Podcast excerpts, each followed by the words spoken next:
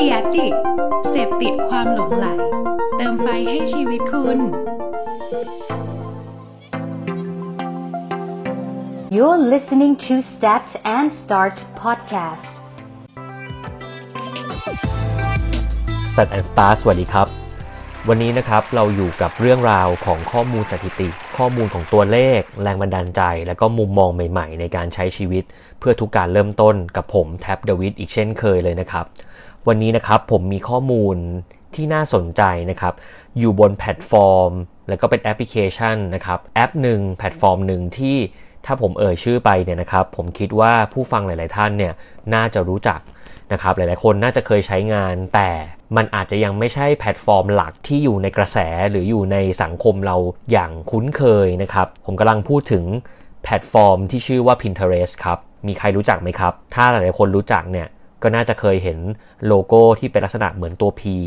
นะครับที่ตรงปลายตัว P เนี่ยมีลักษณะเหมือนตัวแหลมๆเหมือนหมุดนะครับ Pinterest นะครับถูกออกแบบมาให้เป็น dashboard ของการเข้าไปค้นหา แล้วก็หาภาพต่างๆนะครับ ใช้การนำเสนอผ่านภาพเป็นหลักมีความคล้ายคลึงกับ Instagram อยู่ไม่น้อยในในเบื้องต้นนะครับ แล้วก็ใช้ภาพเหล่านั้นเนี่ยมา pin แปะไว้เหมือนลักษณะของการที่เราเอาภาพมาแปะอยู่บนผนัง เหมือนเวลาคุณกำลังประชุมอยู่ แล้วก็เอาภาพต่างๆเนี่ยมา pin pin pin pin pin pin ไว้ แล้วก็นี่แหละคือบอร์ดบอร์ดหนึ่งของคุณที่พูดถึงเรื่องราวนี้ ภาพต่างๆที่คุณเจอมาเป็นแบบนี้ แล้วคุณก็สามารถที่จะสร้างบอร์ดของคุณได้หลากหลายมากเลย ซึ่งใน Pinterest เนี่ยนะครับผมคิดภาพถึง Google Search ที่เวลาคุณ Search แล้วคุณ Search ไปเจอ Image ในแบบแท็บ Image ที่คุณจะเห็นเป็นรูปภาพเยอะๆจะเป็นลักษณะประมาณแบบนั้น แต่ Pinterest เนี่ยนะครับจะเป็นภาพที่ให้ให้ความสำคัญกับเรื่องของความสวยงาม เป็นภาพที่สื่อถึงแรงบันดาลใจ เป็นภาพที่เน้นหนักในเรื่องของการออกแบบ มีความเป็นอาร์ต เป็นภาพสวยๆ มากกว่าทุก Google เพราะ Google เนี่ยภาพส่วนมากเนี่ยมันก็จะดึงมาจากลิงก์นะครับที่เป็นลิงก์ข่าวสารทั่วไปนู่นนี่นั่น เพราะนั้นคุณภาพของภาพจะเป็นลักษณะแบบ direction หนึ่ง แต่ Pinterest เนี่ยด้วยจุดเริ่มต้นของเขาเนี่ยมันคือการ pin ภาพสวยๆ ที่เจอตาม article ต่างๆ เจอตามแบรนด์ต่างๆ เจอตามหนังสือ artwork ที่ต่างๆเนี่ยพอเขามาแปะรวมกันเนี่ยแล้วเขามีจุดประสงค์ของการเอาภาพนั้นมา inspire คน รูปแบบของภาพที่คุณค้นพบเจอใน Pinterest เนี่ยจะแบบค่อนข้างน่าสนใจแล้ว มีมุมมองต่างๆ แตกต่างกับ Google ละกันผมใช้คำแบบนี้ แต่อยากให้เข้าใจก่อนว่าสำหรับหลายๆคนที่ไม่รู้จักเนี่ย Pinterest จะเป็นลักษณะแบบนั้นนะครับ ซึ่ง Pinterest เนี่ย โดยภาพรวมแล้วก็จะเป็นเว็บไซต์แล้วก็มีแอปด้วยนะครับในมือถือ ถ้าเกิดใครยังไม่เคยลองใช้เนี่ย ให้ลอง search หา Pinterest นะครับ P I N T E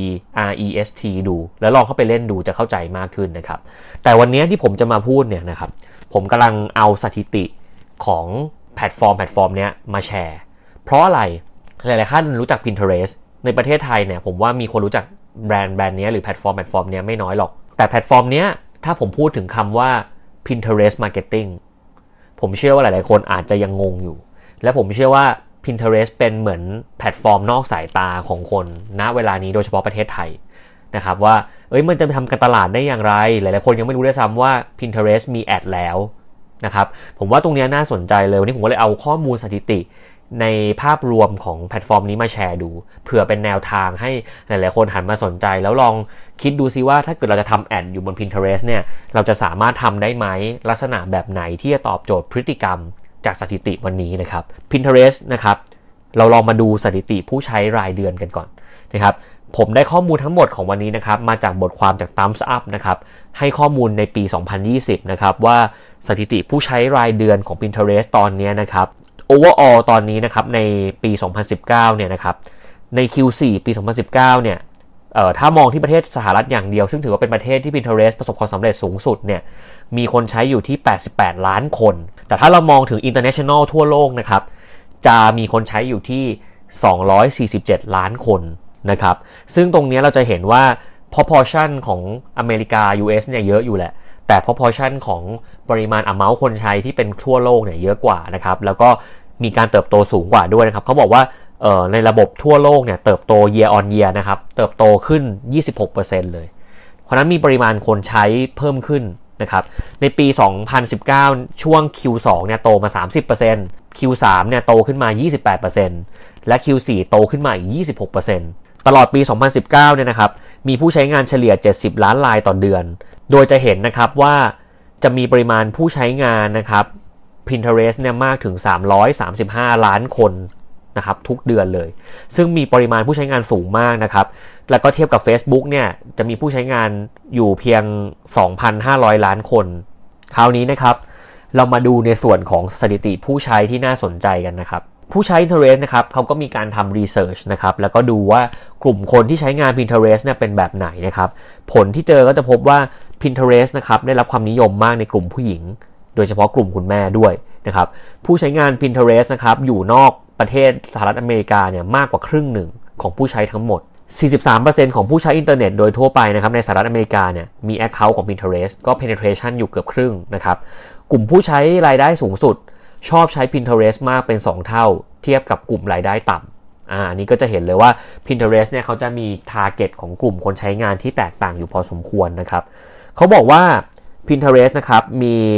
ข้อมูลเชิงกายภาพของผู้ใช้งานเนี่ยส่วนใหญ่จะเป็นผู้หญิงอายุประมาณตั้งแต่ 18ถึง64 ปีนะครับโดยเฉพาะเนี่ยกลุ่มที่เป็นคุณแม่เนี่ยจะเป็นกลุ่มที่ใช้งานเป็นประจำนะครับแต่ก็ไม่ได้หมายความผู้ชายไม่ได้ใช้นะครับเพราะเขาบอกว่าเอ่อ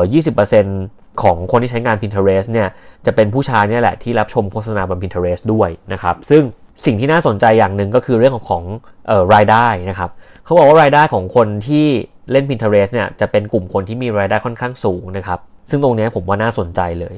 อีกมุมหนึ่งคือสถิติการใช้งานบน Pinterest นะครับ ในทุกเดือนนะครับ จะมีการ Search บน Pinterest เนี่ยมากกว่านะครับหรือประมาณ 2,000 ล้านครั้งนะครับ โดย 600 ล้านครั้งจะเป็นการ Search ด้วยภาพนะครับฟังก์ชัน Related Print ใน Pinterest เนี่ยสามารถสร้าง engagement ได้เพิ่ม นะครับมากกว่า 40%แล้วเขาบอกว่าจากปี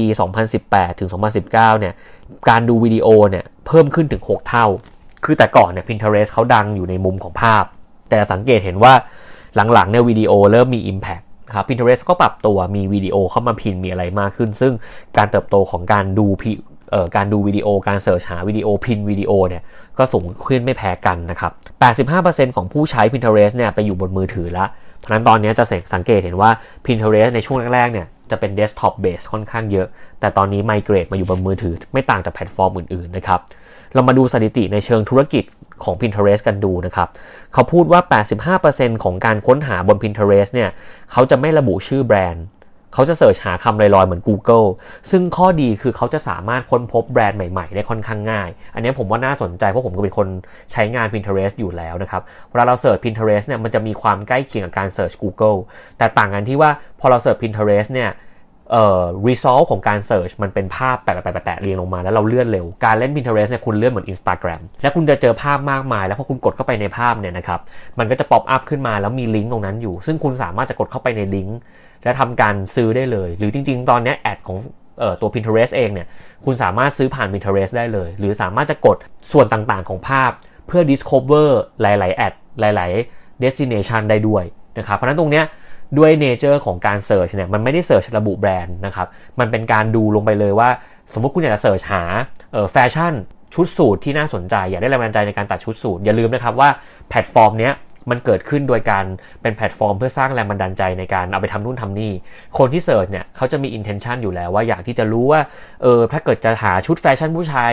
มาใส่เนี่ย street fashion เป็นแบบไหน แต่พอคุณกดมาปั๊บเนี่ยมีภาพชุดของคุณเนี่ยอยู่ในนั้น แล้วมันนั้นตอบโจทย์เขาแล้วเขาอยากจะซื้อเนี่ยแต่ถ้าคุณซื้อได้เลยเนี่ย Pinterest จะสามารถสร้าง conversion สามารถ acquisition ได้สูงเลย เพราะคนตรงนั้นเนี่ยเขาไปเพื่อหารูปแบบ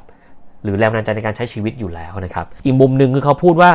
48%ของผู้ใช้ Pinterest เนี่ยเป็นลักษณะของการใช้เป็น Search Engine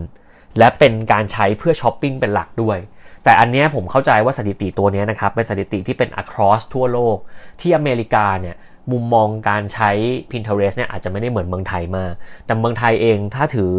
สถิติตัวนี้เป็นตัวตั้งเนี่ย ผมเชื่อว่าหลายๆ คนก็ search ดูเพื่อหา reference ของการแต่งตัวแล้วก็แฟชั่นจริง ๆ นะครับเพราะนั้นตรงนี้ก็ถือว่าน่าสนใจ 85%ของผู้ใช้บน Pinterest จะให้ความสำคัญกับภาพมากกว่าคำบรรยายเสมอ อันนี้ก็ตรงตัวอยู่แล้ว เพราะว่าแพลตฟอร์มนี้มันดังมาด้วยภาพเหมือนเหมือน IG อย่างที่ผมพูดไปนะครับเขาบอกว่าช่วงเทศกาลวันสิ้นปีนะครับจะเป็นช่วงที่ traffic บน Pinterest สูงที่สุด โดยจะมีสินค้าเทศกาลถูกค้นพบ หรือถูกค้นหามากมายนะครับเขาบอกตรงนี้นะครับการค้นหาบน Pinterest ด้วยภาพเนี่ยมีความแม่นยำมากถึง 62%ซึ่ง Pinterest เนี่ยสามารถจะตอบโจทย์การค้นหาด้วยภาพได้ดี ในฐานะโซเชียลมีเดียที่มีความนิยมสูงสุดนะครับในแพลตฟอร์มหนึ่งในสหรัฐเลย โดยความนิยมในการค้นหาด้วยภาพนั้นเนี่ยเพิ่มขึ้น 140%ในระหว่างปี 2017 ถึง 2018 มีการค้นหาเพิ่มขึ้นมากถึง 2,500 ล้านรายการในกลุ่มสินค้าประเภทแฟชั่นด้วย 48%ของการค้นหาภาพมาจากคนที่อยากค้นพบ แล้วก็ค้นหาช้อปปิ้งเป็นหลักอย่างที่ผมบอกไปนะครับเพราะนั้นตรงนี้จะเห็นแล้วว่า เอ่อ nature ของแพลตฟอร์ม Pinterest เนี่ยเขาคล้ายๆ Search เพราะนั้นถ้าวันนี้คุณซื้อ Search อยู่ แล้วคุณสนใจหรือคุณมองเห็น opportunity บน Pinterest เนี่ยแพลตฟอร์มนี้จะมีมุมมองที่เอ่อเป็น pattern คล้ายๆ กัน แต่ว่าในเชิงของ result ของการโชว์ผลลัพธ์เนี่ยต่างกันอยู่นะครับอีกมุมหนึ่งนะครับเป็นสถิติอื่นๆบน Pinterest นะครับนักการตลาดเนี่ยครับสามารถเข้าถึง มากกว่า 170 ล้านผู้ใช้งาน โดยมีอัตราการเติบโตสูงขึ้น 12% quarter to quarter ด้วยนะครับ Pinterest นะครับจะเป็นสัดส่วน audience เป็นเพศชายนะครับ 20%นะครับเเพศหญิงนะครับ 72%แล้วก็เพศอื่นๆ อยู่ที่ประมาณสัก 8%นั่นเองนะครับ กลุ่มที่เข้าถึงโฆษณาบน Pinterest มากที่สุด คือกลุ่มผู้หญิงในช่วงอายุ 25-34 จากผลรีเสิร์ชนะครับ คิดเป็น 29%ของกลุ่มที่เข้าถึงโฆษณาของ Pinterest ทั้งหมด เพราะนั้นถ้าเกิดคุณต้องการจะจับกลุ่มผู้หญิงนะครับจับกลุ่มคนที่อยู่บนนั้นเนี่ยคุณอาจจะเริ่มมองหา แล้วก็เริ่มลองดูว่า target ของแบรนด์คุณเนี่ยอยู่ในช่วงอายุประมาณไหนนะครับเป็นเพศไหน Pinterest ก็จะมีผลลัพธ์ของ Research ประมาณนี้นะครับสถิติในการทำโฆษณาบน Pinterest นะครับจำนวนนักการตลาด Pinterest Ad เนี่ยเพิ่มขึ้น 2 เท่าในปี 2019 ผลกำไรจาก Shopping Ads บน Pinterest เนี่ยเทียบกับปีก่อนเนี่ย เขาประเมินมาว่ามันเติบโตมากถึง 100%นะครับ กลุ่มลูกค้าหลักของการทำการตลาดบน Pinterest วันนี้ยังคงเป็นอเมริกาชาวอเมริกันอยู่หรือว่า US นะครับ แล้วก็การโปรโมทพินให้เข้ากับเหตุการณ์ปัจจุบันหรือเทศกาลเนี่ยจะเพิ่มยอดขายมากถึง 22% pin ที่โชว์สินค้านะครับ แล้วก็บริการ และมี action มี interactive ให้สามารถกดได้นู่นนี่นั่นเนี่ย จะมีส่วนร่วมให้เกิดยอดขายมากถึง 67%เลยทีเดียว เพราะฉะนั้นตรงนี้นะครับ จะเห็นว่า ตอนนี้ Pinterest Marketing เนี่ยค่อนข้างเป็นที่นิยมในสหรัฐอเมริกามากกว่า ประเทศไทยเราเนี่ยยังถือว่าต้องรอดูกระแสละกันยังเป็นน้องใหม่นะครับยังไม่ได้มีการรับรู้ตรงนี้มากนัก แต่จริง ๆ แล้ว users ของ Pinterest ในประเทศไทยเองเนี่ยก็ไม่ได้น้อยนะครับ วันนี้ก็มีอีกมุมมองหนึ่งที่ผมว่าน่าสนใจนะครับ คือ 5 เทคนิคในการทำการตลาดบน Pinterest นะครับ อย่างแรกนะครับ คือคุณต้องเข้าใจก่อนว่าด้วย behavior ของแพลตฟอร์มอยู่แล้วเนี่ยนะครับ Pinterest เนี่ยเขาเรียกว่ามันคือ organic attract organic นะครับสิ่งสำคัญที่สุดเลยคือลักษณะผู้ใช้งาน Pinterest เนี่ยเขาจะใช้ Pinterest ในการสร้างหน้าเพจของตัวเองขึ้นมาเป็นออร์แกนิกแล้วใช้ออร์แกนิกนั่นแหละ ไปโปรโมตต่อเพื่อให้คนอื่นมาเห็นต่อ เพราะนั้นรูปแบบของการส่งต่อแรงบันดาลใจไปเรื่อยๆเนี่ยจะทำให้รูปแบบของการทำโฆษณาของคุณเนี่ยปรับเปลี่ยนได้ไหม ถ้าสินค้าของคุณถูกพูดถึงในมุมของการให้แรงบันดาลใจ แล้วภาพมันมัน inspire มาก ภาพมัน impact มาก คนคนนี้กดเข้าไปซื้อแล้วเขายัง pin ไว้อยู่บนบอร์ดเขาด้วย พอมีคนมา Follow บอร์ดเนี้ยเขาก็จะ pin รูปนี้ต่อไปที่บอร์ดของเขา pin ต่อไปเรื่อยๆเรื่อยๆเรื่อยๆภาพของคุณก็จะโผล่และเกิด awareness มากขึ้น เพราะนั้นตรงนี้นะครับ มุมมองของการทำ ad ทำภาพบน Pinterest เนี่ยอาจจะไม่ได้เหมือนแพลตฟอร์มอื่นๆนะครับ อย่าลืมคำนี้นะครับ organic attracts organic นะครับ อีกมุมหนึ่งนะครับ ภาพสไตล์ Pinterest นะครับเขาบอกว่าสิ่งหนึ่งที่ สามารถที่จะทำให้เรา attract คนได้มากก็คือการทำภาพให้มีรูปแบบตอบโจทย์บนเครื่องมือต่างๆนะครับ อย่าลืมว่าตรงนี้นะครับ คุณต้องเข้าใจ format ด้วยนะครับ ว่าอัตราส่วนของภาพที่เหมาะกับการเอาไปใช้แล้วโชว์ thumbnail อยู่บน Pinterest เนี่ยอาจจะไม่ได้เหมือนแพลตฟอร์มอื่นๆนะครับ เขาบอกว่าอัตราส่วน 2 ต่อ 3 หรือ 4 ต่อ 5 เนี่ยจะเป็นอัตราในการเอา pin ไปใช้ไป pin มากกว่าขนาดอัตราแบบอื่นๆ เพราะนั้นมันไม่เหมือน Instagram นะครับ Instagram เนี่ยช่วงหนึ่งเราใช้ภาพเป็น square หนึ่งต่อหนึ่งแล้วก็จะมีช่วงหนึ่งที่ vertical มันได้สัดส่วนเห็นภาพชัดขึ้น ก็จะมีคนที่เริ่มใช้ แต่ว่า format ภาพที่อยู่บน Pinterest อย่างที่ผมบอกไปเนี่ยภาพต้องสื่อสารและให้แรงบันดาลใจ แล้วก็ขนาดนะครับอาจจะเป็นอีกหนึ่งเรื่องที่จะต้องฝากไว้ด้วยในการทำการตลาดบน Pinterest นะครับ3นะครับภาพต้องมีรายละเอียดนะครับตรงนี้น่าสนใจเขาบอกว่าการทำ Pinterest นะครับแตกต่างกว่าการทำ Instagram นะครับ Instagram เนี่ยทำไว้แชร์รูป แต่ Pinterest เนี่ยทำเพื่อไว้แชร์แรงบันดาลใจนะครับเพื่อให้คนทำตาม เพราะนั้น Pinterest เนี่ยจะต้องมีคำอธิบายผสมด้วยนะครับแล้วต้องคำคำอธิบายเนี่ยต้องเข้าใจง่ายๆ สื่อสารได้ง่ายแคปชั่นต้องเล็กไม่ต้องยาวเอ่อ compact แต่ว่า impact แล้วก็เข้าใจง่าย ภาพต้องสื่อสารและให้แรงบันดาลใจนะครับต้องสามารถที่จะใช้ลักษณะการทำงานแบบ SEO ได้ด้วย อย่าลืมว่ามันเป็นลักษณะเหมือนการ Search Engine นะครับต้องทำ รูปแบบของการหา keyword ให้ตรงนะครับแล้วก็สามารถที่จะใส่ call to action เข้าไปด้วย เพื่อทำให้ภาพภาพนั้นพอเขาสนใจแล้วเนี่ยสามารถจะลิงก์ไปที่เว็บไซต์ที่สามารถจะเป็นแพลตฟอร์มในการสร้าง conversion ได้นะครับ 4. นะครับ Pinterest เองก็สามารถจะใช้ Analytics ได้ด้วยนะครับเพราะนั้นตรงนี้ใครที่เป็น Account นักการตลาดอยู่บนนี้แล้วสามารถจะดู Data Analyze รูปแบบต่างๆนะครับว่า ad ที่เคยทำมาดีไหมหรือไม่ดีคนที่กดบ่อยๆเป็นเพศไหน อายุประมาณเท่าไหร่ เราจะได้ทำการตลาดต่อไปได้ก็ต้องศึกษา Analytics ในแบบ Pinterest ด้วยนะครับ ซึ่งเขาก็มี dashboard ให้เหมือนกัน สุดท้ายนะครับ ข้อที่ 5 นะครับ ลองใช้อะไรอย่างอื่นบน Pinterest ด้วยนะครับ ซึ่งรูปแบบของการโปรโมท Pinterest เนี่ยเขาก็จะมี format ใหม่ๆ มาตลอดเวลา เพราะนั้นคุณต้อง catch up กับรูปแบบของสื่อนะครับของ media ของ format ที่เขาแนะนำเข้ามา เดี๋ยวนี้มันจะมีทั้ง Pinterest Discovery มีรูปแบบต่างๆ มากมาย ตรงนี้ผมว่าต้องศึกษาเพิ่มเติม เพราะว่าตรงนี้ยังเป็นเรื่องใหม่อยู่นะครับ ก็หลักๆเนี่ยมันจะมีพวก promote pinนะครับ มีพวกรูปแบบของเป็น sale ad นะครับ แล้วก็มีแบบพวก Visual เอ่อ Discovery Ad นะครับ มีการทำเทคโนโลยีต่างๆ ในการทำพวก Related Pin นะครับ หรือว่าพวกเขาเรียกว่า Lens นะครับ เป็น Visual Discovery แบบหนึ่งเหมือนกัน พวกนี้จะอยู่ภายใต้ระบบของ ad ใน Pinterest หมดเลย ซึ่งตรงนี้ผม ก็ยังไม่ได้ปักใจเชื่อ100%ว่าในประเทศไทยมันจะบูมเร็วๆนี้ เพราะแพลตฟอร์มนี้จริงๆ อยู่มานานแล้ว แต่ในประเทศไทยเนี่ย behavior ของคนไทยเวลาใช้ Pinterest เนี่ยเขามองว่ามันเป็น work based เป็นเหมือน personal